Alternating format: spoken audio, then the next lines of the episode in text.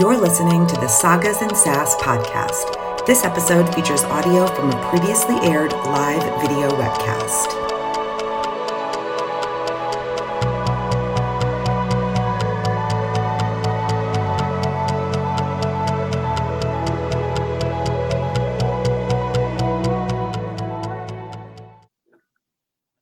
We are live. Uh, I am Tara. Welcome to Sagas and Sass. I'm here with my fellow hosts Nick, Jonathan, and Nami, and we are going to talk about all of the thoughts and feelings we have about Leigh Bardugo's Grishaverse.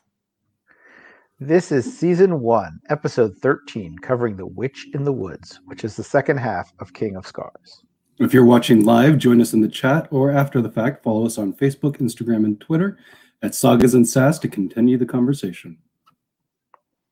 And just a reminder the views expressed in this show are those of the hosts as individuals and do not necessarily represent the show as a whole. All right. Um, so, real quick before we go into our actual discussion about King of Scars, we've had a lot of Shadow and Bone things happening in the past few days, four or five days. Um, Jonathan and I jumped on a like about a 25 minute long uh, Facebook Live on Saturday, which is also available on our YouTube channel, uh, where we just kind of discussed, you know, a little bit more in depth our thoughts on the teaser trailer and the IGN FanFest panel. Um, but since Nick and Nami, it was a super last minute thing and you guys couldn't be there, figured I'd give you guys a minute to share your thoughts and how you feel. Because um, like Jonathan and I were just, we're very excited. We thought it was wonderful. And uh, I wanted you guys to have a minute or two to express what I'm sure is also excitement, hopefully. oh, yeah, definitely excitement. Um, I mean, just getting to see some of it has me so hyped for this show. Uh, I was already excited, and now it's just like, yes, I'm ready. Let's do this. April, come on. Oh my gosh, I know. How do we have to wait until April? It's not even fair it, it, it was it was literally so beautiful i cried. Like Aww. like straight up i was i was at work and i was like hold up guys. Uh gotta gotta watch this. And i then i proceeded to watch it like four times and just sort of vibrated. And it it makes me oh, it's so amazing. And I finally saw Keftas, and the costumes look so good. And like clearly they had a big budget, and I just ooh and and Ben Barnes just made me very angry. And also I, he was perfect. I cried. Mm-hmm. Um, did you did anybody else I, I, know Jonathan hadn't watched the panel as of Saturday, but did anyone else end up watching the panel that they aired mm-hmm. right after it? I highly suggest mm-hmm. it's it's it's pretty short. Like the whole video from IGN with the trailer and the panel is maybe 37 minutes long.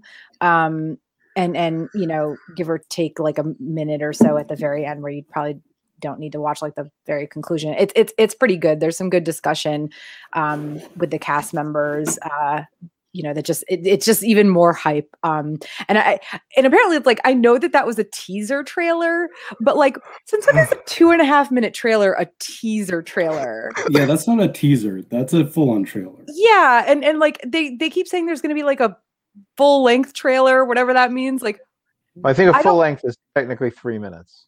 Okay so oh, they're going to add 30 more 30 seconds. seconds. like I, I don't know. I, I feel like I feel like I don't really want to see too much more because like I, I know that they want to hype it up for people who haven't read the books mm-hmm. for sure, but like yeah, I, I don't want to see too much more. Like I don't want to be spoiled. You know, I already know some things that are gonna happen, you know, from reading the books, but I don't want to be like spoiled for the cool stuff that's gonna be in the show. I, I don't know. Yeah so I guess we'll see. So I think probably sometime this month uh, or maybe first week of April. I, I would assume it's not going to be too, you know, too like far in advance of the show, but I don't know. I've, I've been hearing later this month, so we'll see, I guess. Um, all right. Well, any last thoughts on that? Uh, Give me more. Other than just excitement. Uh also um and i i know i noted this to you guys i saw i saw this on the subreddit and then i double checked it myself because it had been like 12 hours since the, the post was originally made but yet, shadow and bone the paperback copy was out of stock on amazon the other day. I haven't looked in a couple days so it might be back in but that's that's pretty big. Like this is a mass produced paperback that you know i, I I mean I don't know. Like like they don't Amazon doesn't run out of stock of mass produced like best selling paperbacks like that unless something Ever. big has happened. So yeah, so so that's really that's really exciting. I, I mean, and also there's been a huge influx both on the subreddit and even more so in the Facebook groups of people who are just now reading the books in advance of the show, whether they had heard about them before or heard about them because of the trailer. Like that's really Mhm. exciting. I'm, I'm really excited for this fandom to to grow some more. Um, yeah. So, so yeah. It's so pretty yay. awesome being at that stage too, where you know it hasn't. It's it's it's a pretty solid fandom, but it hasn't really blown up yet. And you know that like as soon as the show gets released, it's probably going to blow up. I do not envy the people that moderate the um subreddit and Facebook groups. Honestly. Oh gosh, yeah. Tara, was your first Ice and Fire Con before the show, or was it after the show premiered? It was after. It was it was uh April 2013. So I want to say that was season three. Yeah, that was season that was it was it was like right it was right in the midst, I think, of season three of Game of Thrones. But I mean we were and so we were planning it not long after season two ended is when we started planning it. But um I mean I I you know, I, I I liked the show at that point, but I had like I didn't plan that convention for the show. You know, I knew No, I that's know. I, knew that the show is what was going to get us more attention for sure. But like I plan, you know, um, so yeah, I mean that that that would be a Grishaverse con actually. I mean, you know, if I was still if I still had the energy to event plan on my own, that would be a thing I'd be interested in. But like, you know, hey, anybody watching or listening to this has interest in a Grishaverse con and wants some uh, consulting work done or or possibly co-organizing where I don't have to be the only one doing all the things, hit me up. Crooked condom. No, No? no, Shit. That, I don't um, know if you meant to do that, and I don't know which is better. I really didn't. Yeah, uh, especially after the body armor fiasco. oh Lord! Oh God! Delightful. I have been slain. All right, so It sounded with great in my head. It, I mean, honestly, it sounded great coming out of your. Oh, never mind. That's bad too. Didn't think it could be made worse, but uh, well, well done. if if it can be made worse, I will somehow find a way to do it. Um, all right, guys. So on that note, let's jump into our recap. We kick off with uh, Jonathan today. All right, y'all, let's do this. As you remember, we left off with Nikolai, Julia, and Richard Spencer. Oops, I mean Yuri, stuck in the mm. shadow fold and being attacked. Meanwhile, Nina had just buried Matthias and was attacked by wolves, but was saved by Trassel, Matthias's wolf, because he is a very good boy. We pick up with the battle in the shadow fold, and although Nikolai and Zoya put up a good fight, the monsters overwhelm them, destroying Zoya's amplifier in the process. But it turns out it's actually some saints Elizaveta, Juris, Gregory, and in fact, what the what? Turns out these saints have been trapped in the Shadowfold ever since the Darkling created it and need the crew's help to get out. Zoya is distraught over the loss of her amplifier, but Juris promises to train her while Elizaveta prepares Nikolai and Yuri for a ritual to destroy the monster inside Nikolai. But is that really what Elizaveta has planned? It turns out, not exactly. On the day of the ritual, Juris doesn't show up. He's actually been mortally injured by Elizaveta, and she also betrays Nikolai. She's been plotting with Yuri to bring the Darkling back using the monster inside of him. But then, before Juris dies, Zoya bonds with him, making him her new amplifier. It's sort of. Read the book. She then fucks Elizaveta all the way up. The ritual fails. They escape the weird fold within the fold, or whatever the heck it is, and they get to go live happily ever after. Right? Meanwhile, Nina discovers that the factory is being used as a cover for one messed up experiment. Pregnant Grisha women are being injected with a variety of jurda parem and giving birth to babies who will be born already addicted to the drug and raised as powerful virgin soldiers. Or, well, more like slaves. And who also shows up? Jarl Brum. Turns out that he's Hanne's father. Drama! But this does not stop Nina, Hanne, Leoni, and Adrik from planning and executing a raid on the factory to free the Grisha women and their children. Even with Jarl Brum intercepting them, they're able to escape, but then they're stopped by some guards. Luckily, some villagers realize that some of the women being helped are missing townspeople and stand up to the guards. Then the explosives that Nina rigged go off, destroying the dam, and Nina, Adrik, and Leoni have to use their powers to save any everyone, essentially making Adrik and Leoni saints in the eyes of the villagers. Nina was a bit more stealth with her power use. Hmm. I forgot about that. Uh, well, guys, we can't forget Isaak. He'd been a member of Nikolai's royal guard, but was recruited to take Nikolai's place so that no one would know that the king was missing. What makes this even funnier is that he had to meet with all the delegations who brought potential brides for Nikolai and try to woo the candidates. Obviously, shenanigans ensued, namely that Isaak and Princess Ehri of Shu Han began developing feelings for each other. Unfortunately for Isaak, Princess Ehri is actually a member of the Shu royal guard and therefore also an imposter. The Shu had plotted to use this guard to murder Nikolai. Then she, still posing as the princess, would kill herself and they would pin both deaths on the Fjerdans. Sadly, Nikolai got back just in time to witness the attack but wasn't able to prevent Isaak's death.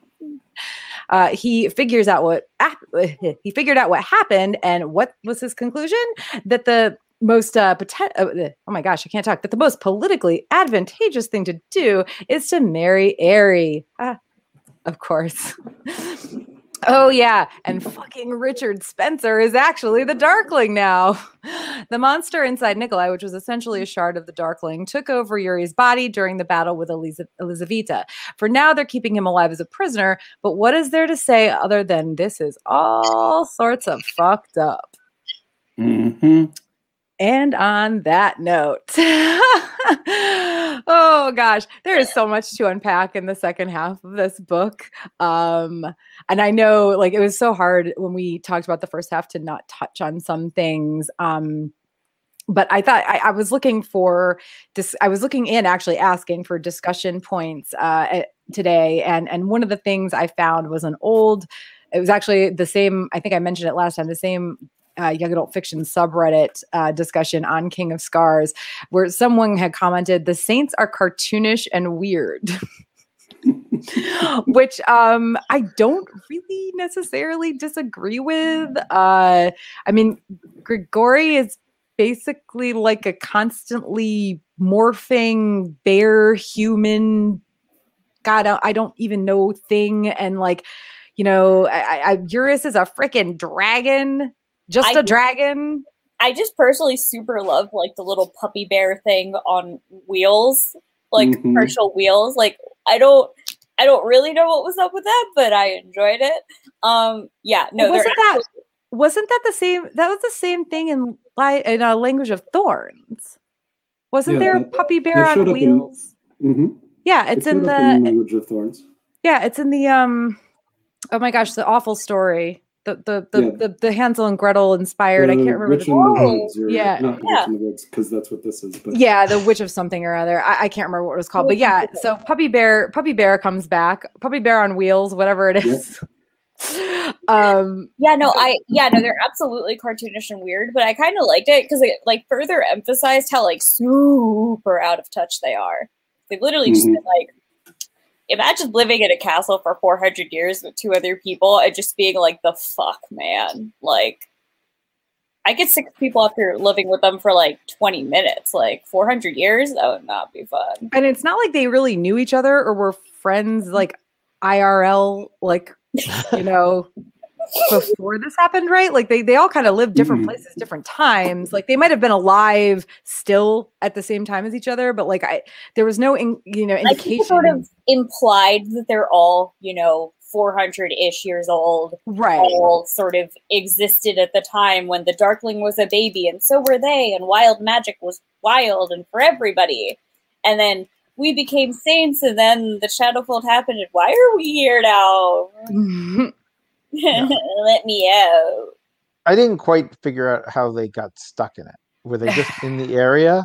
Uh, Um, so the way they explain it is that when the Shadowfold was formed, they were also sort of imprisoned into that space because that like the area where the Shadowfold was formed was like one of like it was like spiritually significant or something and the power just like drew them there and was like now you can't go anywhere because I can't go anywhere. Yeah, yeah, I'll be honest. Like the, the explanation, everything about this weird fold within the fold and how everybody got there, it's not one of Leigh's stronger moments. Uh, I don't know if it was just she didn't really know how to explain it, or if it was just maybe in editing it lost some of its, you know, oomph. I don't know. I Yeah, it really it's definitely a weaker. It's a weaker thing, I think. it was also I don't know. It was also another one of those things that it was like hand wavy, weird, ancient magic, weird, weird, weird, and and the whole section was just somebody like aggressively shaking me, being like, "Isn't this weird?" yeah, I, I, I not not yeah, again, not one of my uh favorite I don't even know lore pieces from this universe, this series, whatever. Um but that said, uh I mean, yeah, I, I just I, I don't know, it felt weird and forced, you know, it, like I I I I'm hoping that maybe I don't know. I, I honestly I don't really know how anything else could get like explained or or filled out in um you know in Rule of Wolves either because as we all know from the end of this book it's it's it's over and done with, right? So uh I guess we'll see if anything else happens, but um but yeah, so so uh now the Saints cartoonish and weird and and and and how they got there seems it's it's almost like seems very Looney Tunesy if you ask me.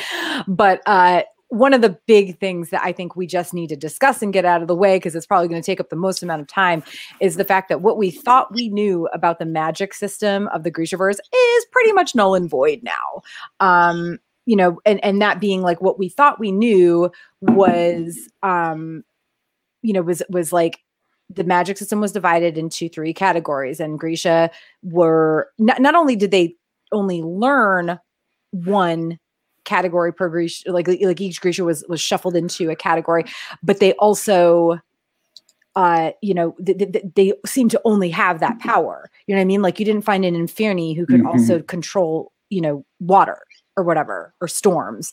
Um so you know this is what we thought we knew and and we knew that amplifiers boosted power you know and and of course then there's merzost, which was you know no good very bad form of magic that drained its user. Um so this is what we knew but now it's like it's like all of that's just been blown out of the water. Um you know of, of course like this the saints thing you know that that was mentioned several times in the original trilogy that you know they were probably real and they were probably grisha like in almost all counts and we'll in a couple weeks when we talk about lives of saints i actually started and need to finish a list of all the saints in that book and which ones were definitely grisha and which ones maybe were and which ones maybe possibly weren't.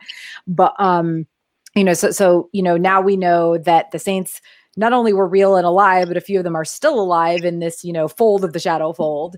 Um and and but they despite the fact that they're trapped here they can also create physical manifestations in the outside world uh, but apparently only in places where people believe in them i don't know I- I- do you guys have any thoughts on any of that Well, okay, so I actually have a lot, a lot of thoughts. Okay, so as as y'all probably know, I am a hoe for a great magic system, and I have always wanted more details of this magic system. And one of the things that I noticed because I wanted all of that details is that we have already seen hints of overlap and questions of like why some things are possible and no. So the very first time we see it is actually within Genya herself, because when you think about tailoring as what it is, like like using like chemicals and like a Grisha power to change appearance, it's already somewhere in between a corporalki and a fabricator. and Mhm. you know that already shows like the closeness of that secondly you have literally um the stories of Ilya Morozova, which say for all accounts he was a fabricator, and then it goes on to describe how he was basically both a Durast and an alkemi. And just in general, the division of Durast versus alkemi already seemed so arbitrary and like, you know, not quite solid. The division between healer and um, corp-. Or, oh, wow, I'm so healer and scary healer. What's the scary scary healer name again? What is it?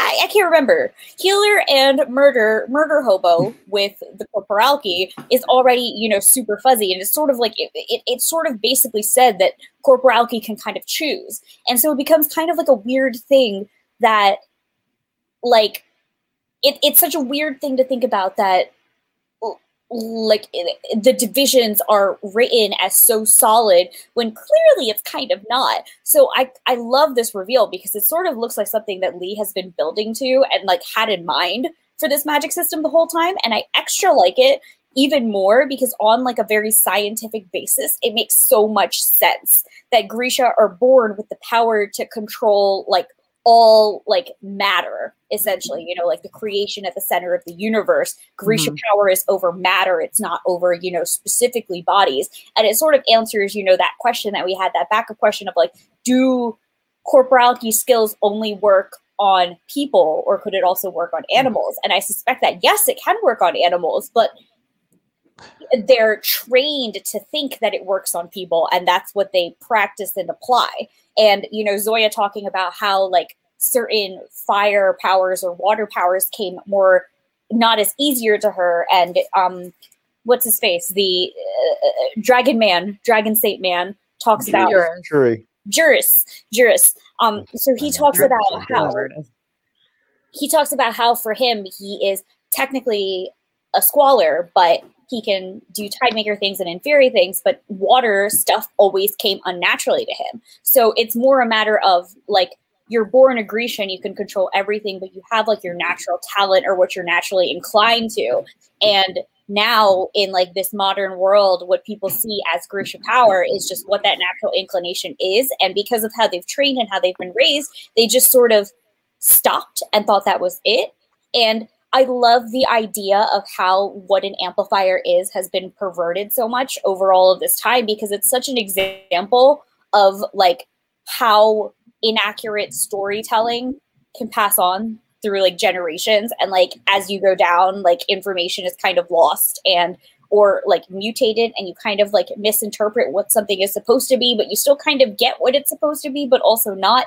And i just it also makes a lot of sense because like all the stories about how Grisha live longer if they use their power and like you know like it was also sort of reassuring to be like all right yeah the darkling and his mom weren't the only 400 year old people but also sucks now because it seems like they're all dead.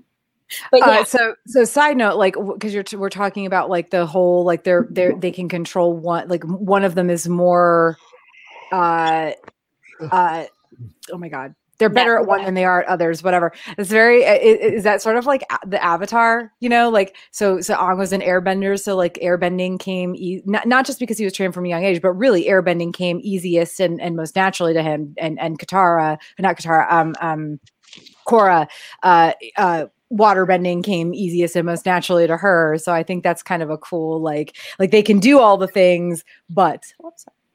Yeah i just And don't know. along those lines, that for Aang, earthbending was the hardest to learn because it was kind of the opposite for air, and um, and Korra.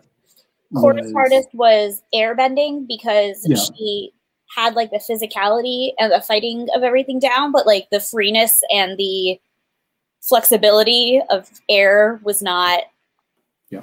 was not her thing. and and also this this begs the question like when Leigh was creating this universe if she had all these thoughts in her head because obviously these books are published much later but like was she influenced by uh like avatar the last airbender that's a, yet yet another question we would love to Yeah. ask Leigh I would love to that. Also, another thing I could imagine is that like it's possible she didn't know this was going to happen, but like you know, when you look back on your own work, you notice things, and it's possible that when she looked back on her own work and all of the stuff that she'd written about Ilya and all of the like you know the essence of what a tailor is. She's like, yeah, no, this shit is a lot more connected than I meant it to be. Wait, maybe it is all connected. And I love that because when when like um wow, words. I'm so good at this. When Zoya describes um, using her squaller powers and then like using all the other powers, it really sounds like she's describing it on an atomic level. And the way that she is figuring out how to harness the other elements is going down to that very, very base atomic level. And so the reason she hadn't been able to grasp that she could do basically all the Grisha skills is because she was thinking it, of it on such a like macro level versus Grisha skills are the creation of the universe and you know that very you know, as a as a tiny thing scientist it makes me very happy that like it's like atoms tiny things even though i don't usually go that tiny. I prefer molecules myself as a molecular biologist. Also don't mind me i'm going to turn my cam off for a bit. Do not be alarmed. I am still alive. I just have to run around and do some undignified looking shit um, well, well, well, Nami has stepped away. Uh, so, so other than you know, other than what we've been talking about, we did mention, or we have already mentioned that amplifiers are a cor- are like actually a corruption of how magic used to work. Um, you know, and and that was just a really interesting, you know, like, well, why did you have to murder? The animal or whatever and i mean that kind of harkens back to like alina and and the stag and it turns mm-hmm. out that mm-hmm. she actually has more control over her, over her powers and the and the amplifier you know she than than the darkling does because she spared the stag mm-hmm. um mm-hmm. so so I, you know I, I i do you know Nami's over here shouting in the private chat. Alina has more control over the stag because she gave something back to it. Um, so so yeah, I I I mean I don't know. What do you guys have any thoughts on any of that before we go on to uh, the the flexibility of the magic system and and whatnot? No, I think that was covered. Yeah, I think I think it was also covered. Yeah. Well, I mean, so so again, like as we've already talked about, the magic system is more flexible than we thought. Um, Grisha can utilize more than one power. Again, they, they may be stronger in one than they are in the others. Um, also, Zoya is part dragon now, apparently, because she had to like use Juris to escape. You know, like he, he's dying and he's like, no, but take my powers. So now she's like part dragon. Um, so step, stepping back a second. So yeah, go ahead. The the the, the um, saints basically merge with their amplifiers, right? I mean, isn't that by sparing them, they be so? Yeah, I think that's it, probably it, the easiest way to describe it. So, so it going back to a second, the perversion was killing the the amplifier.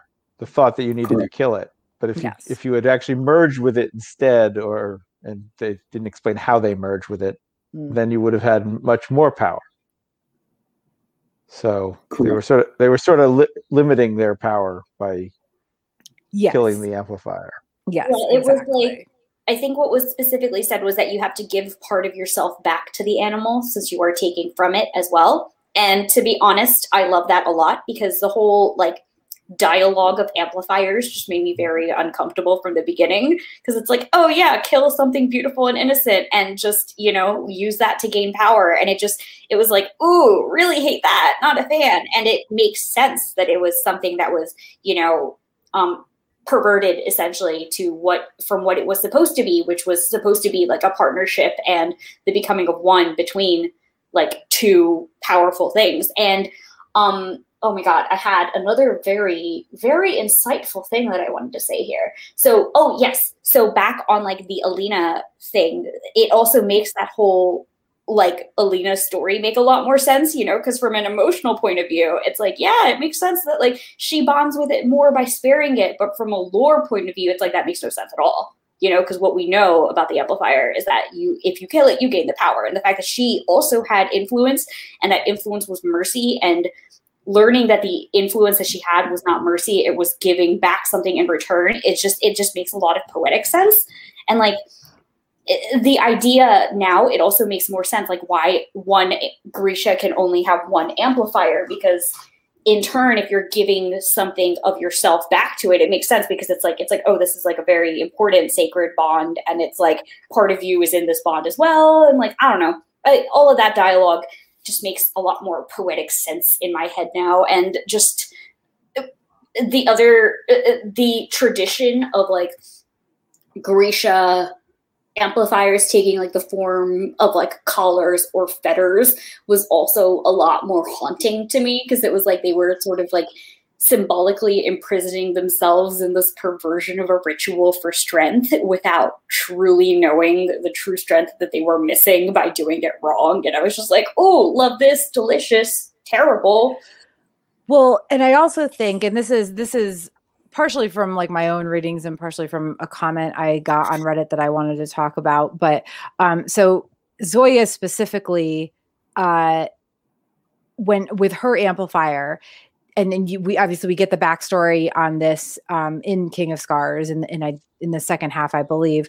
Um, she actually got her amplifier, which is a tiger something something from a tiger the teeth maybe um by there were cubs and like the they're magical tiger cubs i don't white tigers i don't know um i think it was white tigers but like so they're these magical tiger cubs and the she was she was on this like you know trip with the darkling and some other older grisha students. She was really young um i don't know 13 14 something like that. She was younger than the other students that were there. And um they the other students they captured the little what the little tiger cubs because they wanted to like lure the mother because they thought you know she was the one that that they could kill to be the amplifier. And zoya like let the cubs free. And she was trying to she she wanted to save them. And and and like she she she she had it in her mind like uh, that that she didn't want to kill this this beast you know what i mean? She she didn't want to kill the she wanted the babies to be hurt. She knew the mother wanted her cubs back. And you know so she tried to set them free and it was like she got attacked by another tiger who actually turned out it was it was it wasn't the mother it was um i don't know the father or like a male whatever and he came after her and the cubs like like and and she saved the cubs and got attacked by this tiger and she she you know she was just trying to save them and herself and in the process she mistakenly killed the tiger. So she earned it as an amplifier but that almost makes me wonder if like did you think she mistakenly killed it i didn't get the impression she mistakenly killed it accident I think she didn't I I think obviously she was trying to attack it and like protect herself, but the intention wasn't kill, the intention was protect me and it says that she ended up killing it because it had gotten like impaled on a tree or something. So it wasn't like it wasn't like she was like aiming to kill, it was like, "Oh my god, get away from me." You know? So that's what I mean that that's what we mean by accident versus like she wasn't specifically at that moment like, "Ooh, it's here. I'm going to kill it." She was like, "Oh, it's here protect myself. Right. And it makes me wonder if like she had the kind of her powers were stronger than they actually were. And she had maybe even more of an attachment to her amplifier than most people do because it wasn't something that she did like on purpose. You know what I mean? I don't like, think so, honestly. I mean, so like I saw that Reddit comment quote that you put for us, and I personally kind of disagree with it. So just for reference, um, this is um, Tara had asked on Reddit what we should touch on, and this is a comment from uh, I don't no know. underscore tomorrow. It, it, yeah, it, it's you. It's the username. The Reddit username is oh. no underscore tomorrow underscore 2020, which is, I don't know. That's a very, I, I, don't know if that's a depressing username or what, but you know. So, yes, this person had a really good thought. Go ahead, Nami. Go ahead. Yeah, I was like, I was like, you know, oh, what? What? yeah, don't mind me can you talk about how Zoya became a dragon? Because I think she shouldn't have. The dragon saint talks in the books about how you have to lose something to the creature who became your amplifier. You can't just take their life and give nothing back. Zoya got scars from the tiger, and I think that shows she won her amplifier the right way, so she should have become a tiger. Plus, I don't like the idea of Zoya inheriting her power. She makes her own power, and she doesn't need to take sec- it secondhand from a man. She's a powerful woman, and I think it's a better message of her scars are what make her strong, what gave her the power. And while this is a really good insight and I understand this POV a lot, I actually fundamentally disagree on this for a couple reasons.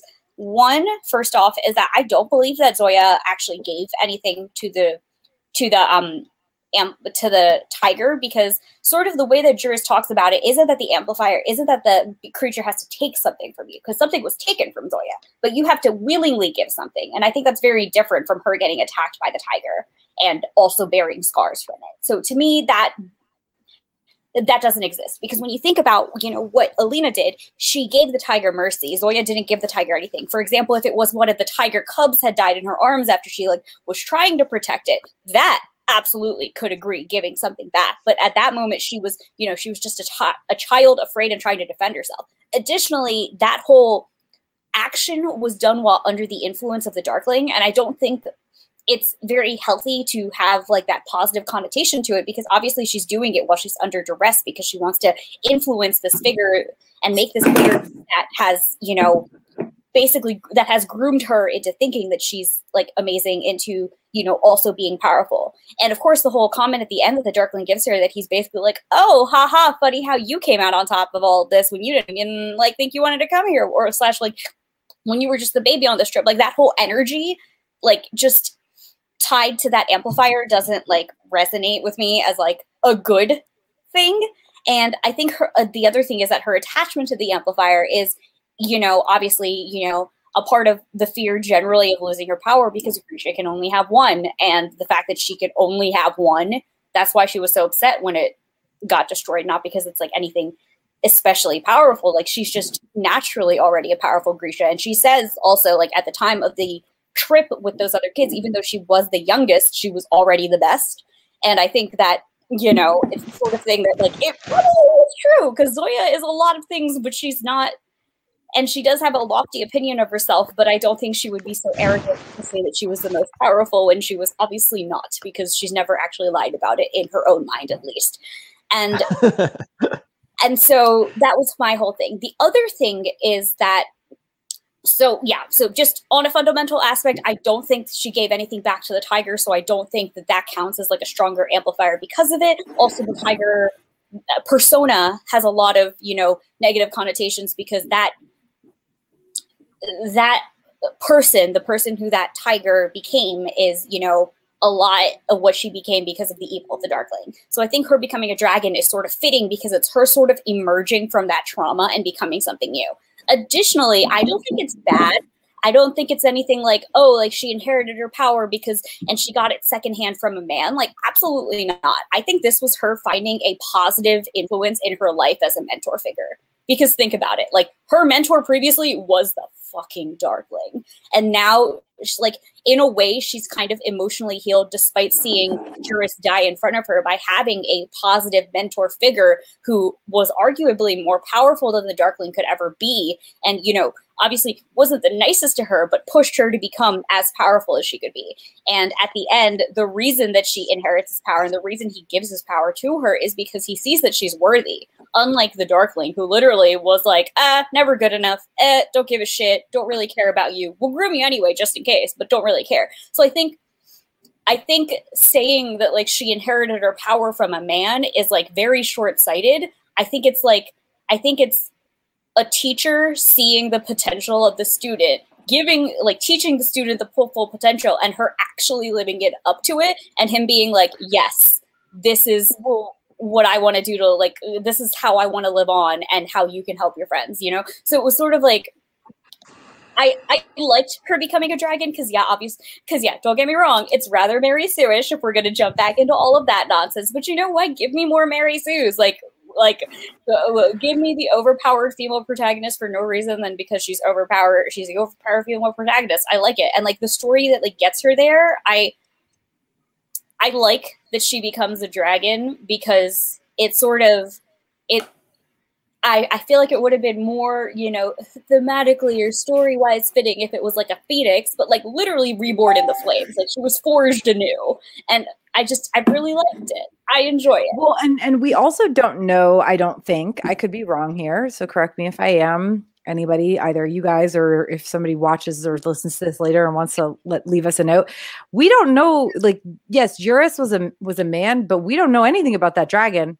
We don't know we don't know anything about dragons in this universe really much at all. It, was it was it a sexless dragon? Because a lot of the times they are in in in myth and fairy tales. Um or and we it could have been a female dragon. We honestly don't know. Like Yeah. so you know you're like like Juris uh became one with the dragon. We know nothing about this dragon that he became one. Maybe it was maybe it was a male dragon but like we don't actually know that. But yeah i mean even even you know outside of of just not knowing you know for sure that it was even a male dragon um specifically uh I, I mean again like like you said like i mean sure would it have been like cooler if if she had it had been a woman that that she inherited this dragon power from? I i yeah sure but like i mean i don't know i i I think Leigh had been writing this story for a long time. We already had heard the stories of Juris and the Dragon. She couldn't go back and change something like that. Well, mean, I I mean, I mean, isn't that because it's based on St. George? beats me. I, I mean, I mean that's that's how I interpret it. Almost This is based. Yes. This is based on St. George the Dragon, who And slayed the dragon. Work. What are saints? Uh, You better read up on them, Nami, because in two weeks we got to talk about them. Well, if I meant IRL ones, but like book ones. No, that- that's what I'm saying. St. George in yeah. but and yeah, no, I think I think in a way I like it more that it was a man because when you think about it, she did have a good like female teacher. Like Bagra was terrifying as shit, and she's the reason she knows all of her powers. But also, like Bagra did fail her in a way because she didn't protect her from her own shitty son. You know, and I think, I think. Reducing it to Zoya got her power from a man is just like kind of inherently problematic in my eyes because you know Well, the tiger was male too. So exactly you know and it's kind of uh, the, that's not uh, the story or the point in my mind the point was like her healing from a terrible mentorship and her s- growing beyond her powers and understanding that she had been limiting herself and i think the fact that it happens with a male mentor after her previous male mentor was a literal garbage heap was part of a healing journey as well. And I think I think that might have not been as much of a parallel if it had been another woman, but also I think that that's kind of funny. And at the age that these that these weird saints are, they're pretty much like ageless grandparents in my eyes. Like let's ageless, genderless grandparents.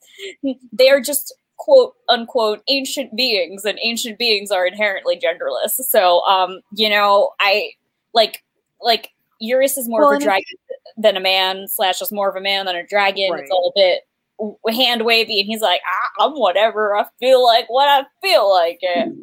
Yeah. Well, and also, I mean, like, um, I mean, just to to again, like, reiterate the fact that she had one bad male mentor, and now she gets a good, you know, male presenting, I guess, mentor. Um, like, I, it- obviously, I don't like, like, I, I'm not going into like a sort of like hashtag not all men bullshit, but it is very, very good for people to be reminded that like there are good male role models in you know in the world whether it's the real world or the fantasy world that like that like there are good there are good people out there you know like that that that, that can help change your mind about about uh, things. Like I, I i just i don't know as someone who had a lot of really toxic male friends when i was younger and who now has a lot of very very wonderful you know male friends it's it's i think that is important to to note that like it, it- that does help things that does help not not fix things necessarily but it does it does it does help like that that that trauma that you know that experience to to have a a good you know i don't know if i want to say even role model but like mentor whatever like like a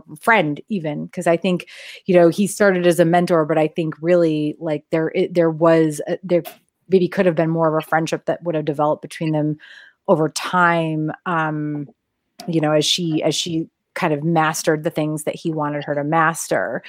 Um but yeah uh oh gosh so much so much to unpack there um so any any other thoughts on Oh, this stuff sorry. please Well, before we I R- related, but it's total spe- rampant speculation. Does this mean that is this the methodology they're going to use to return Al- Alina's powers through Mal I doubt it.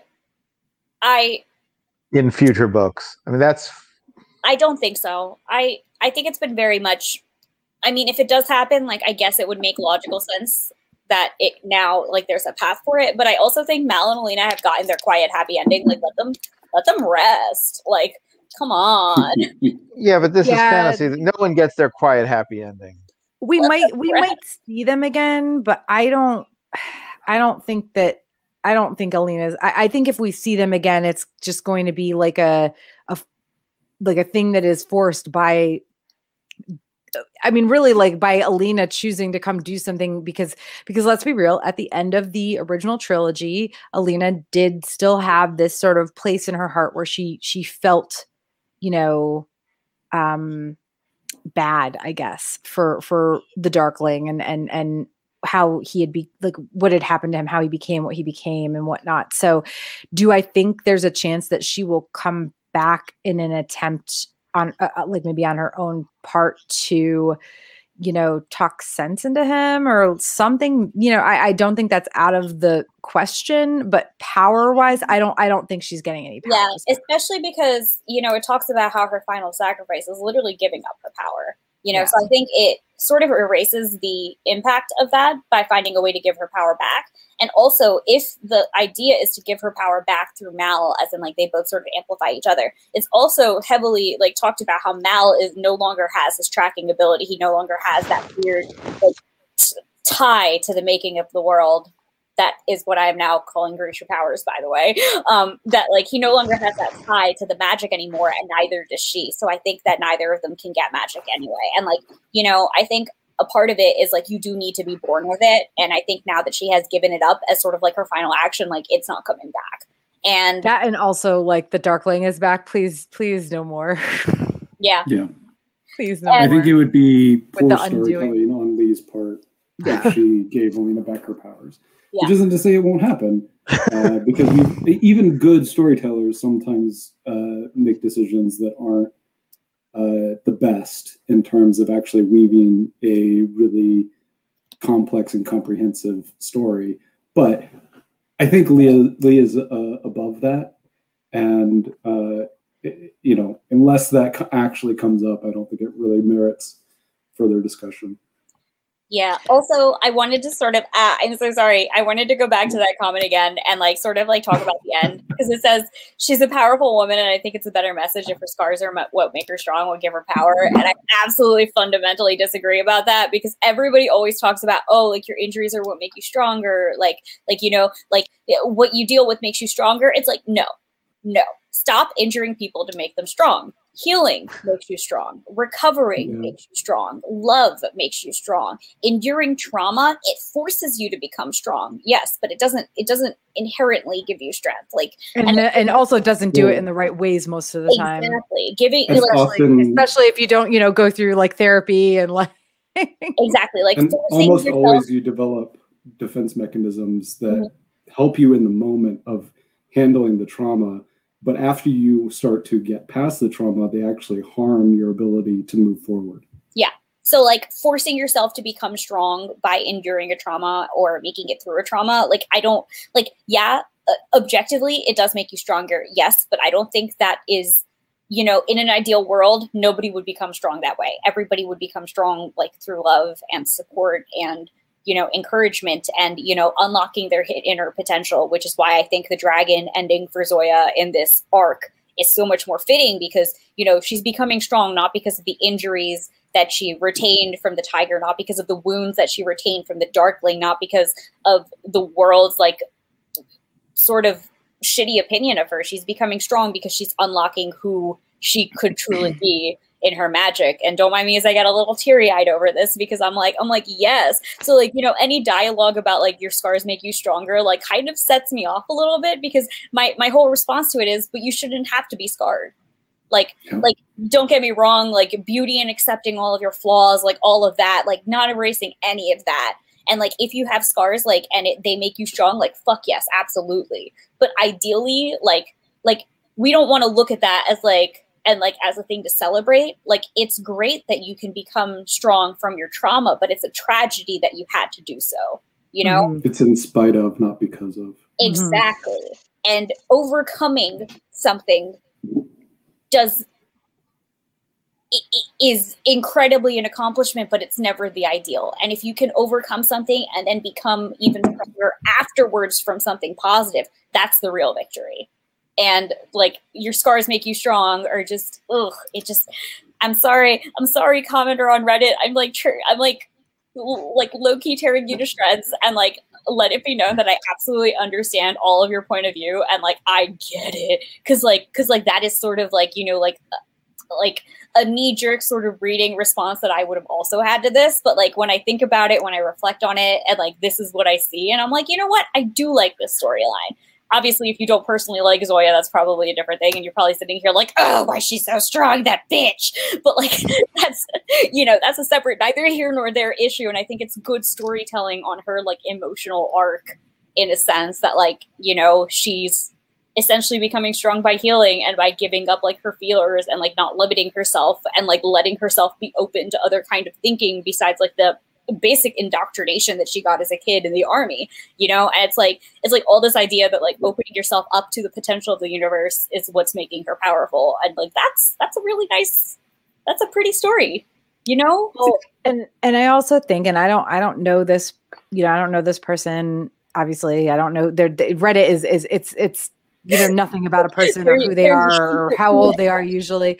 Um, but you know that is one thing, and this is not me talking shit. This is just me saying that is one thing I've noticed about this fandom is that it does at least the active people, especially in on Facebook that I've seen, but also there's been there's even been some posts on Reddit where people were like, uh, you shouldn't be on Reddit. You're not even like you you straight up said you're only like 12 or 13 years old.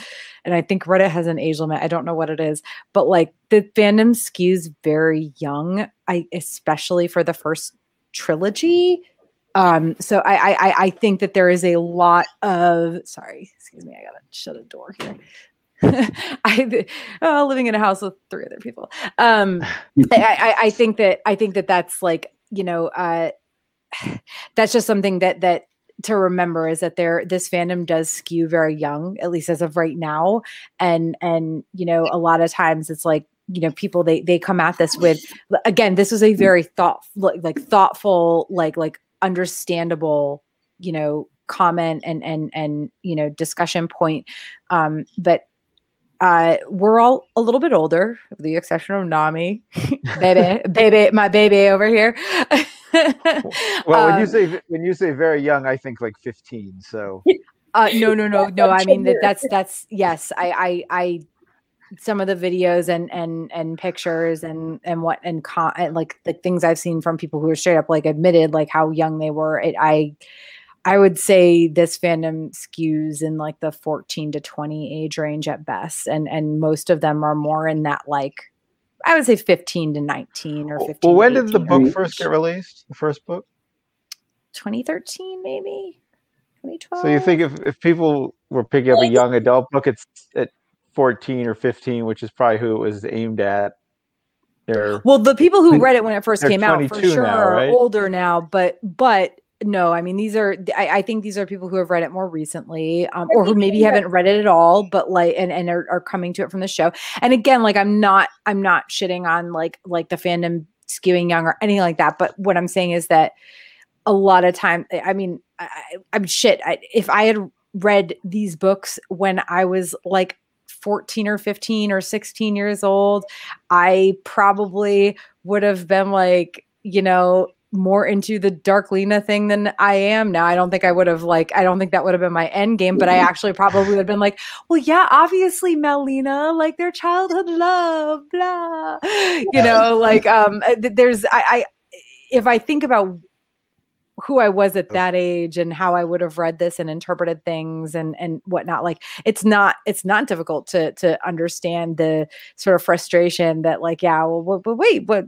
Zoya like had to like merge with this dying dude to like get this like insane dragon power and like but what about her tiger I I, I mean it's it's it's a lot more understandable I guess it- if I it- think about it from that it know, makes a lot of sense because it's a very I think it's one of those things that it's like a very valid analysis. And if you want to try to, you know, everybody has to start somewhere when it comes to like, you know, thinking about books on a deeper level and thinking about like the hidden implication and like the meaning of things beyond what is just written and like what the messages behind that means. And I think, you know, going with the initial like, oh, it's weird that she gets her power from a man when she's already so powerful is, you know, it makes a lot of sense from an analysis perspective. And it makes a lot of sense why people would think this and why they wouldn't like it, which is why, like, I absolutely get this reader and like I really respect their opinions on this because it makes sense. It's a good analysis. And I think that, you know,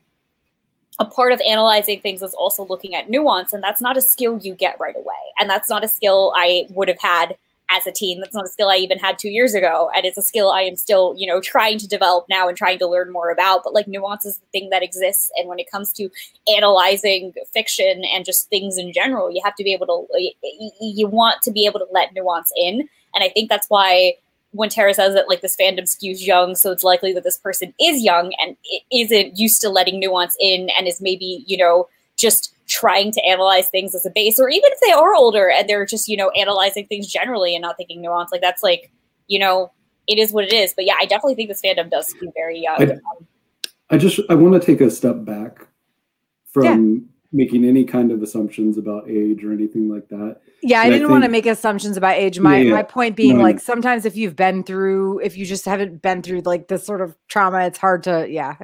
Well, that's exactly my point. Like, uh, so trauma and healing don't have any age associated with them, right? Like, we can experience trauma at a very young age, and we can start our healing process at a very young age.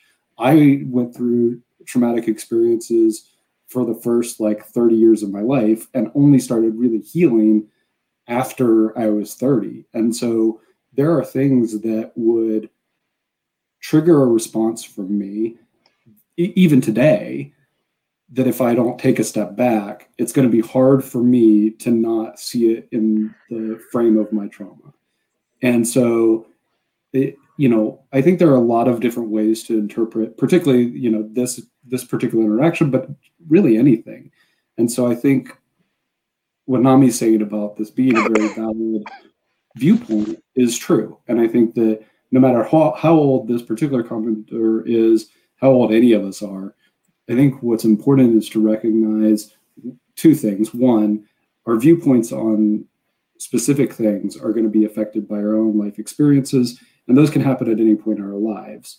And two, that healing that comes from those experiences can happen at any point of our lives and is also going to impact how we see that. Clearly, we, as you know, the four of us, have our own viewpoints, our own experiences, and our own opinions based on all of those things. And it's also incredibly valid for anybody else to have differing and, uh, you know, sometimes completely opposite opinions from us. And unless Leigh says, this is what I wrote, this is what I meant, and this is canon, then have your opinion, you know? Yeah. Uh, for us, that's not how we saw it. Um, and hopefully, I mean, Nami went off like in a good in a very good way. I loved every moment of it. It was exactly my thoughts. Uh, and if you listening to her, you still are like, no, that wasn't what I read. That's not what my experiences is. Eh, Good for you. And again, like unless Leigh says, this is what happened, this is how you should read this, and hopefully she never does, uh, because there are some things that should be left open to interpretation. Have your opinions and and build from those. And as as Nami also pointed out, you know, build that detection of nuance and find what makes sense for you. And if it if what makes sense for you is based on your experience and it's not what other people are seeing or what other people are experiencing, but for you it resonates as true, like that's awesome. That's what matters. Yeah, that also goes to As say that like doesn't include any like hatred. Exactly Right. Yes, It yes. also like goes to say that if even after listening to all of this, you still are like, nah, I don't like Zoe becoming a dragon. Like, fuck yeah, that's your own thoughts. Like, you don't have to like something as long as your reason for not liking something is just like you know, like opinion and not like you know, I just hate women or something like that, you're really you're Exactly. valid. So like as as long as as long as you're I just hate dragons. Ew.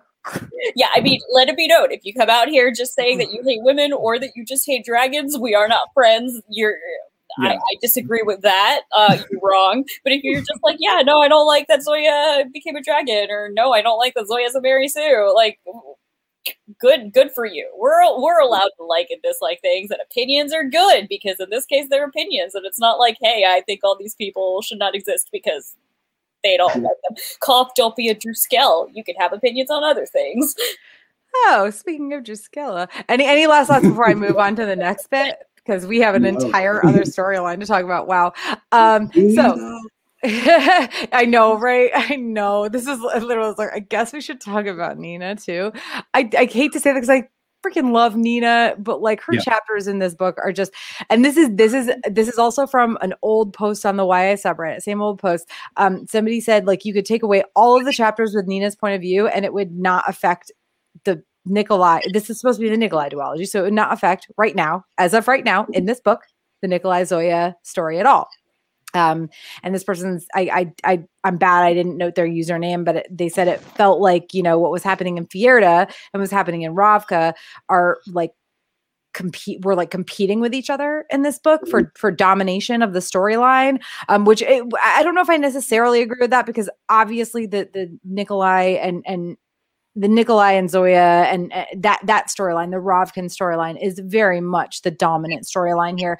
That's the problem, though. The Nina thing is a side Mhm. story, and and like um, you know, you can like or dislike Nina's perspective of what's going on, where she is, but um, you know, the the person specifically said that Leigh should have somehow tried to let the stories converge more at the end. Now, now I don't really agree with that because um like uh, when Leigh wrote this, she knew it was going to be two books.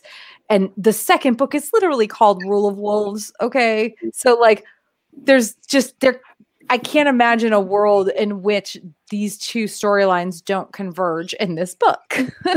um, the book is called, and, and we've known this for a very long time. I don't know if we knew it right when King of Scars came out, which this this We comment might have been close within a couple months of that release. But so so you know, assuming that that that we didn't know the the title of this book when this comment you know was made. Um this book is called rule of wolves. Obviously things are going to converge and i think we all knew that they had to eventually. Like Leigh is not she she she converges things eventually regardless you know what i mean? Like we're we're, we're Mhm. not getting two entirely separate books in one um here necessarily. I and obviously if they don't it, but but if they don't converge very quickly in rule of wolves it's going to be kind of awkward.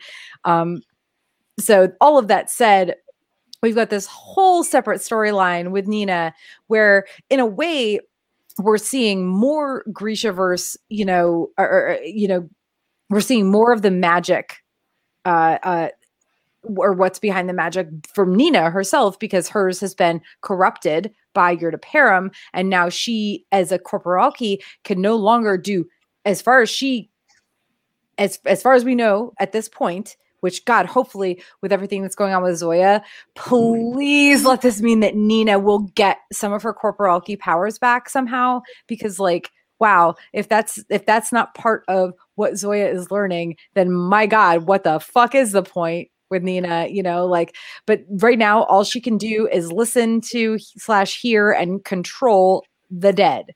And, and like, I, I- I just, In a way, mean, I just I really love I I actually loved Nina's POV in the second half of this story Yeah. because so for me the first half Nina POV was depressing as fuck and mm-hmm. that's the reason I didn't pick up the second half of the book for so long and I literally finished it today mm-hmm. and like did a quick like audible. I, I bought the audiobook and then I listened to the second half on th- on 3.5x speed while I was at work today. And it was just like it was one of those things that the whole time, like as Nina's story was going on, I was just getting increasingly hyped for it because it was clear that she was sort of becoming like the avenging, like grim reaper of these wronged women. And I just, mm-hmm.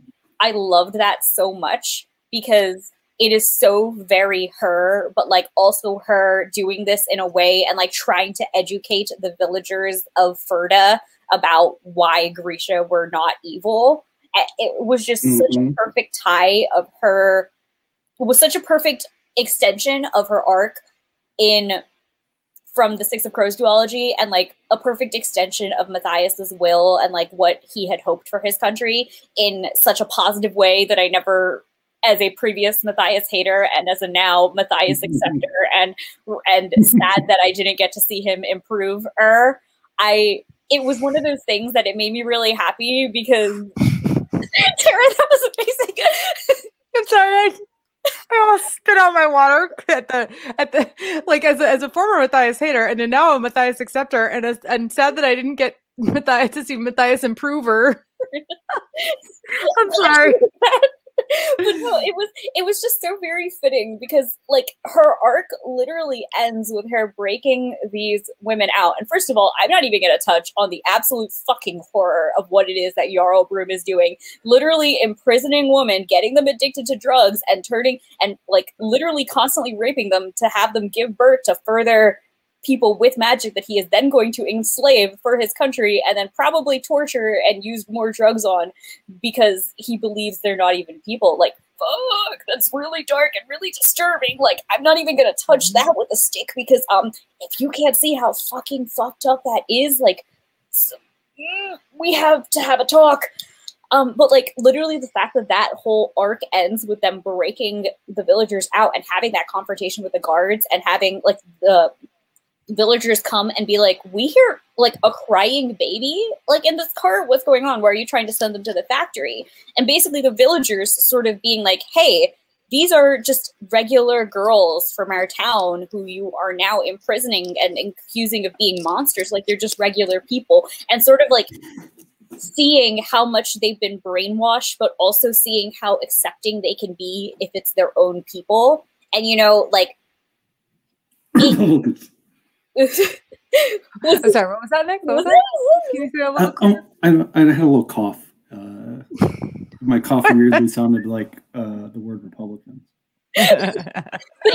seemingly can't empathize with other people unless it actually yeah. happens to them. Exactly. Directly. But it was mm-hmm. it's one of those horrible things that like, you know, it's very much the human nature. It is oftentimes difficult to empathize with a problem unless it's happened to you or unless you have interacted with people or been educated to the point where you understand that like this is a thing that actually sucks. And you know, mm-hmm. I wish I wish we as humans could all be born with the innate ability to care for other people and always immediately want what's best for everybody. But um, you know, we're not like that, and I wish that was the case. And as somebody who has now grown to be that way and to just always want everybody to be happy, it really sucks that we're not all born that way because God, do people suck sometimes. But it was this was one of those moments in the story and like just like that sort of like restored my faith in the world again because like obviously like you go through all of this and like Nina's whole like struggle in the beginning of this book made me just sort of be like Nina why do you even care about the stupid goddamn Fjerdans just let them go suffer and like you go do your own thing. Keep yourself safe. Keep your people safe. Do not give a damn about those like snow worshipping tree eaters and wolf fuckers in the north. If you can't tell I have thoughts about Fjerda but it's it's one of those things that like seeing how there's no evidence for the last thing you said. Agree. Yes, you're right. This is just prejudice against wolf fuckers. but but like it was just sorry, don't even mind me. I don't even know where that train thought went. It's fine. We went off the rails a bit. That means angry. but it was it was one of those things that it's like me like Nina's really right. Like these people, they have been raised a certain way. They're not gonna like they're not going to automatically change their mind. But what they will see is that these women that they grew up with, who they know are not threats, who they know are not evil people, are being literally tortured. Like, like this is obviously evil to anybody who can see it. And no matter what the claim that these people are Grisha, like that that won't make them like back off and be like, this isn't evil. They're just gonna be like, but why are you doing this to them? Like they're our friends, they're our community. And I think that Nina taking that and knowing that she had to have Adrik and Leoni and herself stealthily like save them in a way that also created a miracle for them that also made them think that their god had a hand in it was just very very smart of her. And like you know, it's a level of like religious emotional manipulation that I'm not sure is like morally all there, but like I, like it makes so much sense why she did this and how it can work because she understands that like even if they save their lives, they're still strange Grisha, they're still strange people, and you know it's one thing for them to be like, oh, our uh, these helpless women from our own town that we know and know grew up with and know are not threats are okay, even though they're Grisha. But it's another thing for like these supremely powerful strangers to come in and you know save them all, but still suspect. Like, oh man, they're so strong, they're so powerful. Who could do this? But her literally bringing bones and making it into a tree and the symbol of Djel was just chef's kiss. It was so so poetically good because just well and this is their vert like now they think of them as saints essentially. Mhm. like like Like, and and so that does tie back to So everything that we've seen going on and, and, and to, to all the saint stuff that's been going on you know just in Ravka like that's always been going on in Ravka but most especially like the the you know the things that have been going on recently with the saints creating those things to kind of draw uh, them to the fold and everything. It's it's it's very, um, and, and again, like it, it's the Fjerdans now seeing them basically as saints. I, I, I again that that that has to tie into what has been going on in Ravka. You know, like like the the yeah the mir- miracles and everything. yeah, it's just I think what I'm trying to say is that I didn't expect a whole bunch of Fjerdan villagers to stand up to the ruthless bullshit that their soldiers were doing to harm. Well, right, but when it's But, like, their family being harmed, all of a sudden it's a teachable moment. Yeah, and it's one of those things that it's like it it was it was simultaneously a moment of like wow i wish we could i wish people could just sympathize and understand humanity like other humans on this level of compassion always but it was also one of those like you know there is still hope like kind of restoring my hope in people. Like maybe Fjerda isn't all broken huzzah!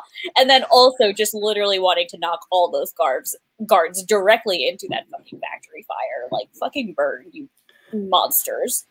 Speaking of and to monsters, your point, you know, the I felt like the second half of Nina's story was really strong, and it did make me wish that it was more tied to the rest of the plot in the book.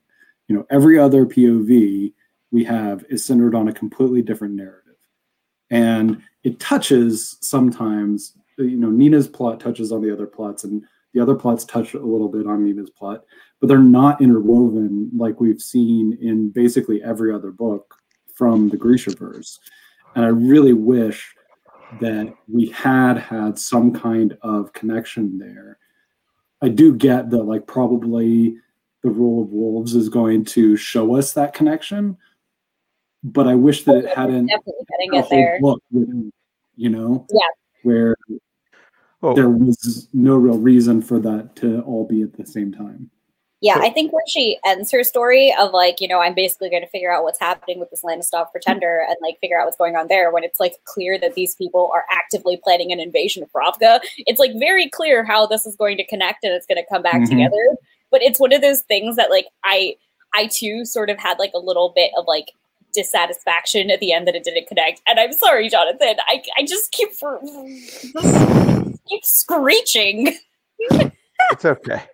I I mean, love your screeching. So so I actually really liked this part of this this side story, even if it isn't interrelated. But one thing that did disappoint me greatly was the convenience of Jarl Brum. I, I thought a, a- a different character would have been better. Why?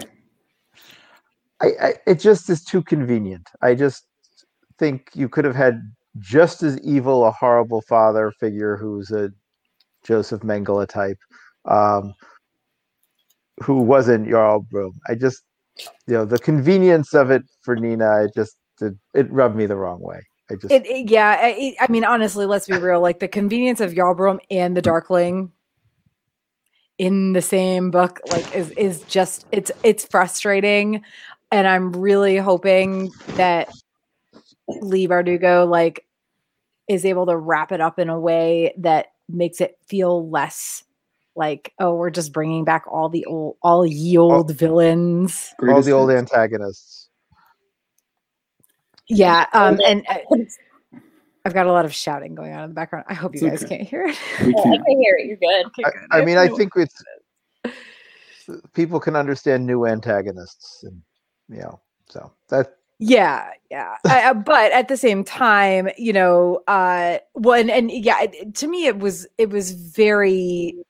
It, it did just like the Darkling coming back, and again, like I'm just I'm trusting in Leigh to be able to, you know, wrap this up. But like it felt really kind of like not only did Jarl Brum come back, but he's also Hanne's father, and that's kind of like Yeah. okay. That part definitely feels a little.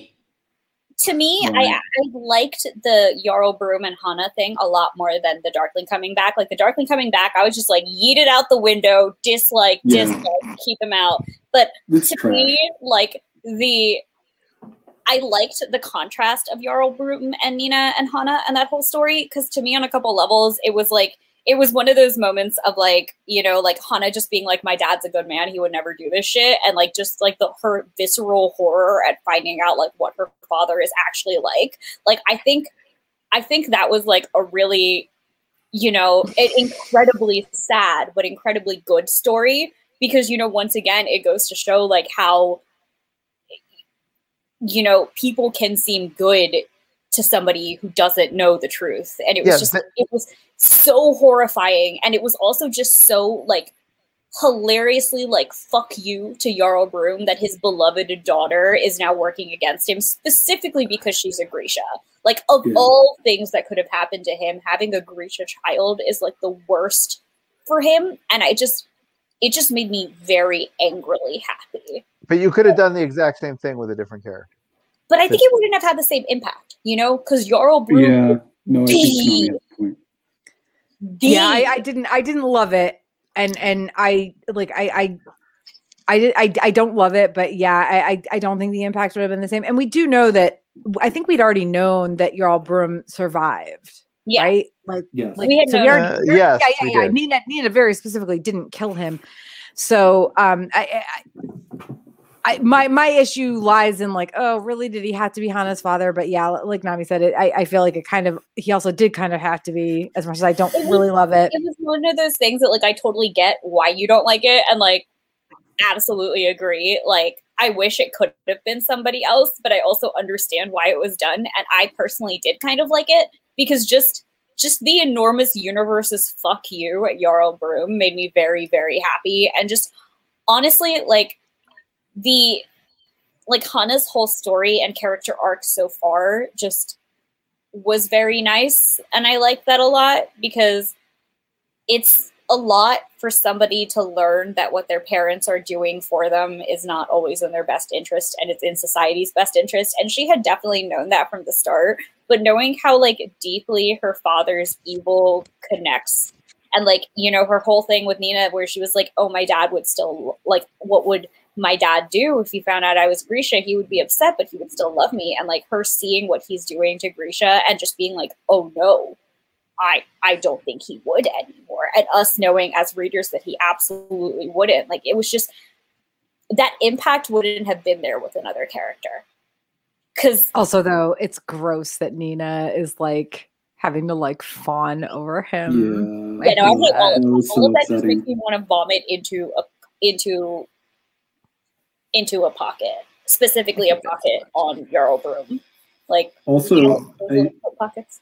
Vomit into that. since we're already like at 918 or whatever uh i want to talk for a second about the darkling and how like you were saying tara i hope that Leigh brings this all together but right now it is like the worst plot point to me i hate this decision there was no reason to bring him back and it feels so contrived and I'm sure that it's part of some overarching plot that we're going to find out more about in Rule of Wolves.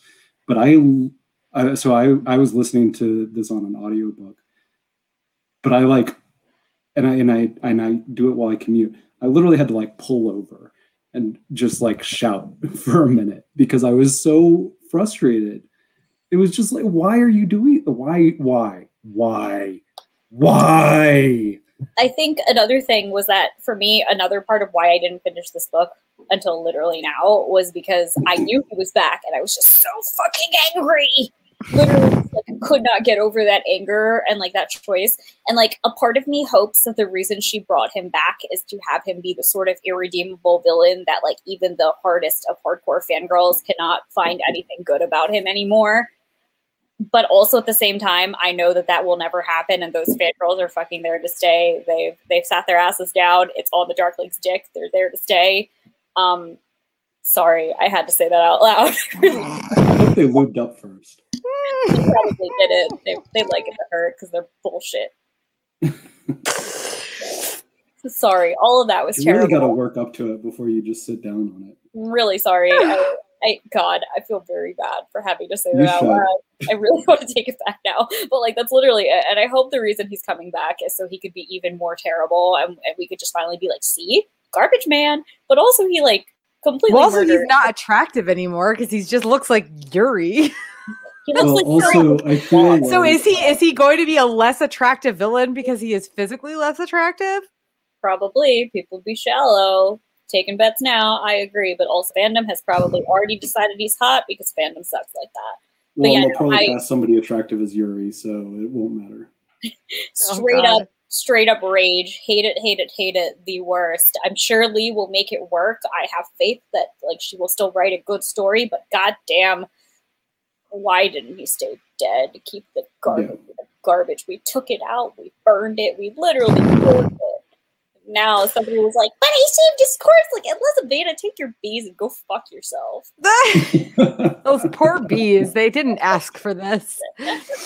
sorry i have Um, angry thoughts so okay, okay, so so uh, yeah, I, I I- I don't think there's anything else to say about the Darkling coming back. Uh, Jonathan, what uh, are any of us happy about this? Like, do any of us think this was like a? Did any of us read this thinking, oh yeah, this has got to be like a good thing? Like this is, I don't know. Now, I mean, again, it it, it t- both the Darkling coming back and Brum, it just seemed too contrived to me. I had hoped for more. Yeah, I, mean, can I forgive. still, I, I mean, I Brum. really enjoying the story, but I just like there, you know, you can do better. I can than that. forgive Brum more because like at least you He was knew he alive. wasn't dead, right? Like, yeah. You didn't Um, literally kill him off in the first trilogy. Yeah but uh, like obviously Nina's arc would have involved her coming back and like literally fucking up Brum's shit. So like the fact that he's already back and the fact that it was already like really convenient, it was like I was like, yeah, this is really convenient, but also like it was gonna happen. She was gonna It's- find him. And she was It's gonna almost like having a trilogy uh, with an overarching villain uh, where the villain dies at the end due to a really noble sacrifice. But then in a, a later uh, series, but in the same universe, that overarching villain is brought back for seemingly no reason. Huh. What seemingly, could we possibly be talking about? being the merciless. I, yes, Will- exactly. It Will was a Flash new Merciless reference. I just I I'm just hoping I'm I sure I have I, no I, want I have so much hope for Rule of Wolves and that like especially the Darkling stuff will make some semblance Yeah. of sense. Like that, that there will be some something that happens that's like okay, well we you know we forgive the fact that the Darkling came back for this reason. Um okay, so before we close up, uh real quick, just can we like poor Isaak, like cry about Isaak Oh my for a gosh, minute? poor Isaak. this poor guy. I just Ugh. whole Ugh, I think everything about that. thing for me was that like Mayu so obviously was actually in love with him. Or And, well, you know, in love, like whatever. No, they were, they were in infatuation in like it had been a very short period of time. they were yes. they were in very hardcore crush and if it had been literally anything else like any other situation like they would have been able to have like the potential for their happily ever after but the fact that like literally oh god i just want to hug Isaak and bring him back to life and then yeah, because he dead dead. Yeah because he dead dead why couldn't we have hmm. brought Isaak back instead of the darkling right That is an excellent question. That, Oh, we- that is the real question. I suppose there's still a chance, but yeah, yeah, Seems unlikely. I, I, I that would that would be one of those kind of almost unforgivable, like, oh come on. Yeah. You know, like, oh, come on. Really, Also, I do have to confess that so okay, so when I read books, I have sometimes a bad habit in which I'll just sort of flip to the end and read a bit, and then flip back and keep reading from the beginning because I am. Uh, I've I've realized that I have a lot of anxious habits when it comes to reading, and that I I sometimes like if I can't continue reading the story because I get so anxious about where the story's going, I have to spoil shit for myself so I can keep continuing to consume the content. It's also part of the Mhm. reason that I just haven't watched The Crown because everything about that makes me very anxious for Queen Elizabeth. Like, you're not gonna have a good time, sweetie. but, but but you also know everything that's going to happen in the crown. but Nick, I'm concerned. it's literally already happened. though. Yeah, it's literally real life. Come on.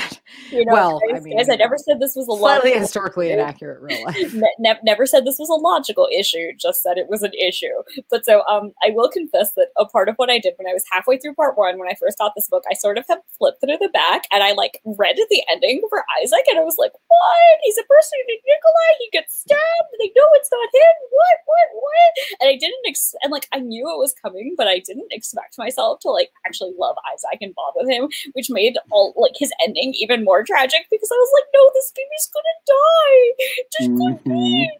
just keep him safe. And like logically, I know he's like 27. He's like not he's not BB, but he's BB, and it just was He seems even more baby than everybody else in this book, though. Yeah, he's Well- very sweet and well, it's also because, in a like, way.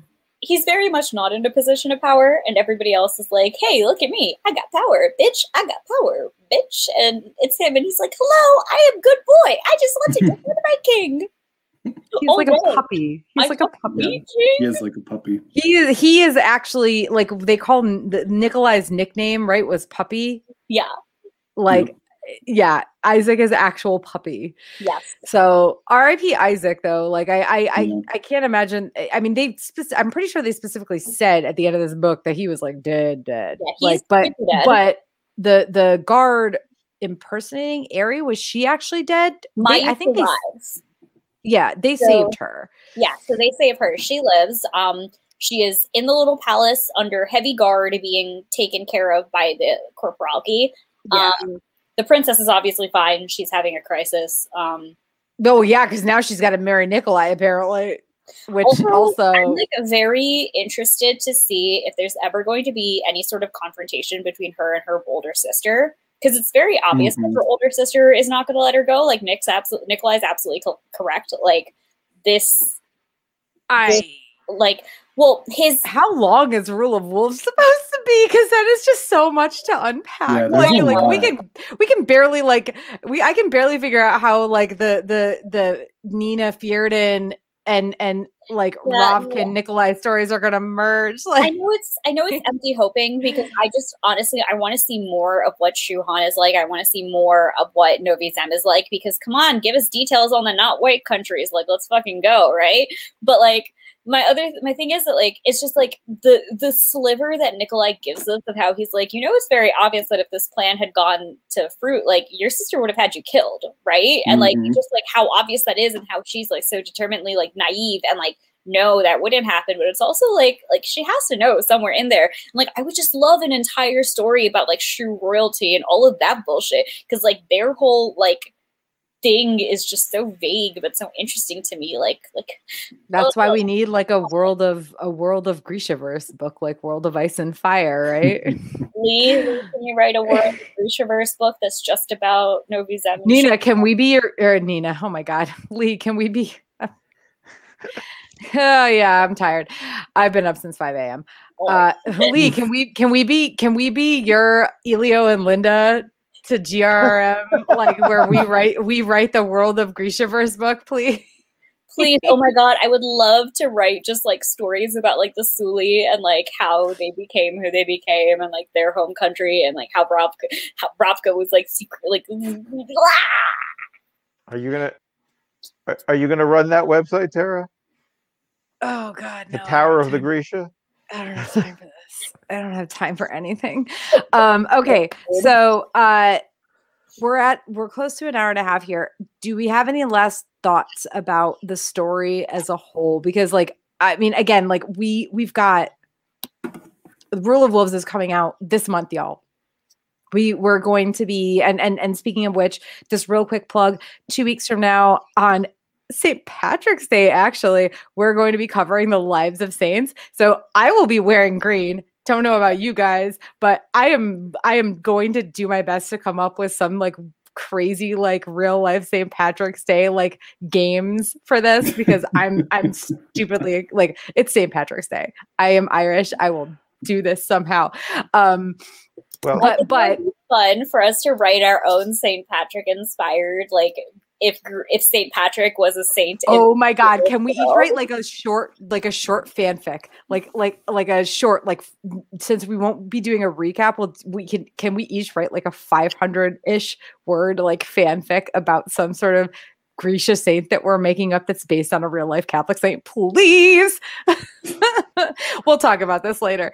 But we'll do we'll do something fun for St. Patrick's Day and Lives of the Saints. And then on March 30th, we are all attending the Rule of Wolves virtual um, release event uh, that's being hosted by a bookstore actually out here in California where I am. Um, and, and then on the 31st, we'll be recapping that event. Uh, so, and then on April 7th, Wednesday, April 7th, about literally like one week and one day after the book comes out, we're going to be covering the book as a whole because there's no way we can split that up. Uh, I'm sure. But like, so any any last like thoughts, any last like things you're hoping to see in in Rule of Wolves since it comes out so soon, like anything. well, well, we somehow managed to go the entire discussion and not mention the potential Nikolai Zoya romance that was pretty obvious to me was Oh no, so hinted at in that second half of this last book. oh yeah, it's like definitely. I've definitely. seen speculation that one of them will die, and I honestly, I might, I might be real mad because I feel like if Mhm. either, if either one of them, because this is the ship that is, I- I just, I, I want. I'm sorry, Leigh, uh, but I, because this might happen, but I want Leigh to be a better writer than that. Like, I don't feel like either one of them should die. I because in Yep. I know that technically it's it's it's more common that a woman is fridged for a man's you know arc to to you know move on but like I I I I, I still feel in this case that it's it, it please don't I just please don't I just I hope not. Like that. That's good. If that happens, if either one of them dies in the next book, and I know it's possible, but if either one of them dies in the next book, I'm not going to be happy. I don't think either. of- I don't think there's any chance either of them will die in the next book. I think the worst part about it is that Zoya, especially in my mind, cannot die because Leigh has literally made her a POC now. Because like officially in the second half of the book is where you read that she is where you find out that her father is Suli, so she's like officially canonically half Suli. So like Zoya literally cannot be killed. Well, or I will rage. and then there's then there's the whole will Nina rage. thing. it's Like, people not were saying Nina would die, and it's like, okay, no, Matthias already died to further Nina's story arc. Yeah, um, and also, if Nina that. dies, that's a bury your gays trope because she's bisexual. Yeah. So, or or well, she could be pan, whatever. She is not straight. So. Yeah. We just we don't need characters to die in order to further the plot of a book. That's just not and especially not to further a romance. it's one of those Well- like if It's just Nikolai, trash.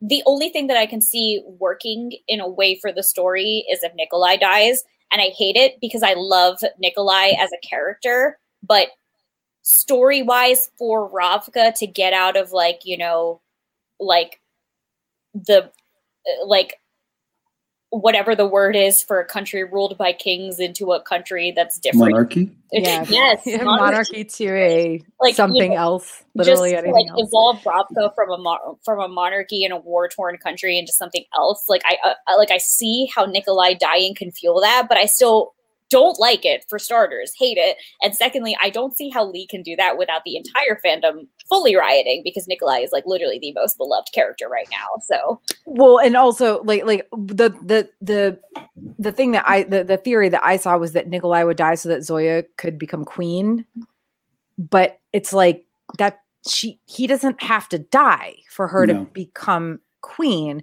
he could he's already talked about giving up his monarchy. He is already there have been conversations in King of Scars. There were conversations in King of Scars where he was like, maybe Ravka doesn't need a monarchy anymore. Okay. Yeah. So like he does not have to die for that to happen.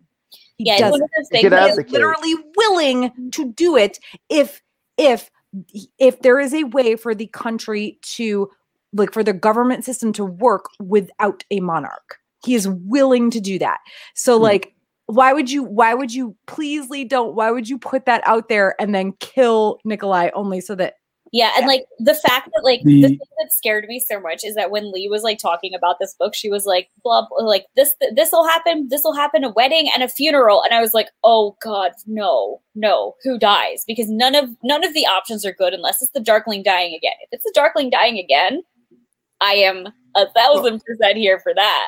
Well, they didn't have Isaak's funeral yet, did they? Nope. That So oh, that's what it is. The right. other thing that I just thought of that She's we cannot do, and I'm really now worried that she's going to do, is kill Hanne. yeah, no, she can't kill Hanne because Hanne is also yeah. So once again, um, it's sort of shown that um Hanne's mother is what whatever the indigenous peoples of Fjerda would have been because she's described as brown.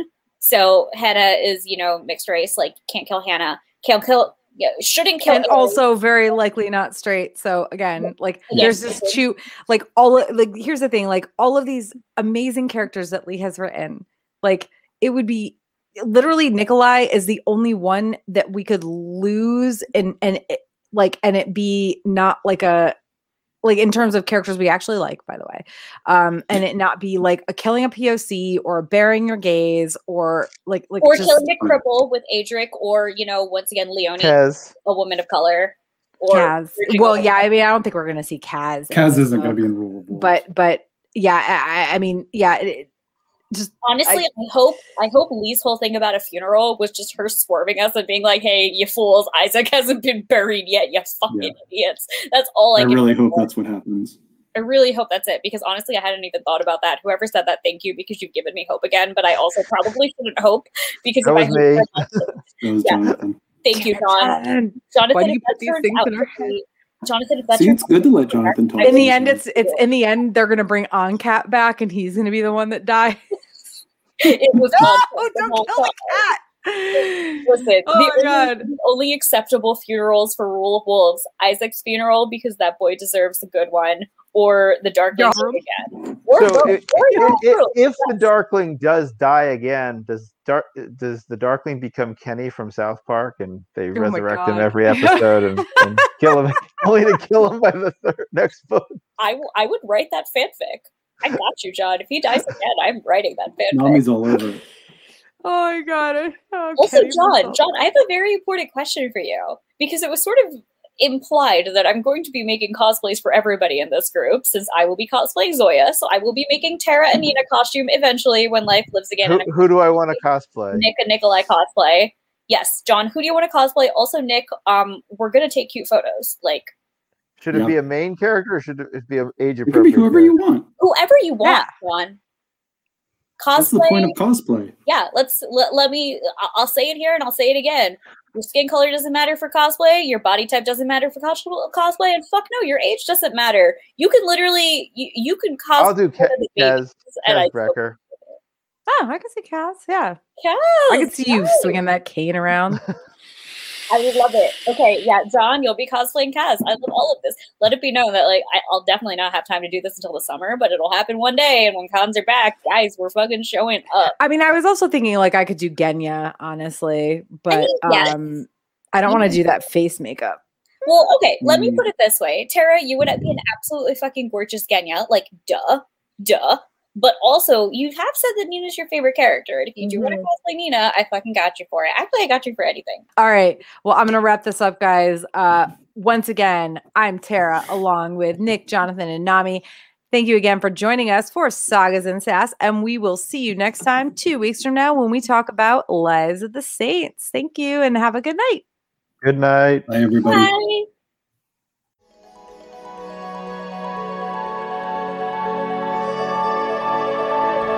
Thank you for listening to the Sagas and Sass podcast. Follow us on Facebook, Instagram, or Twitter at Sagas and Sass.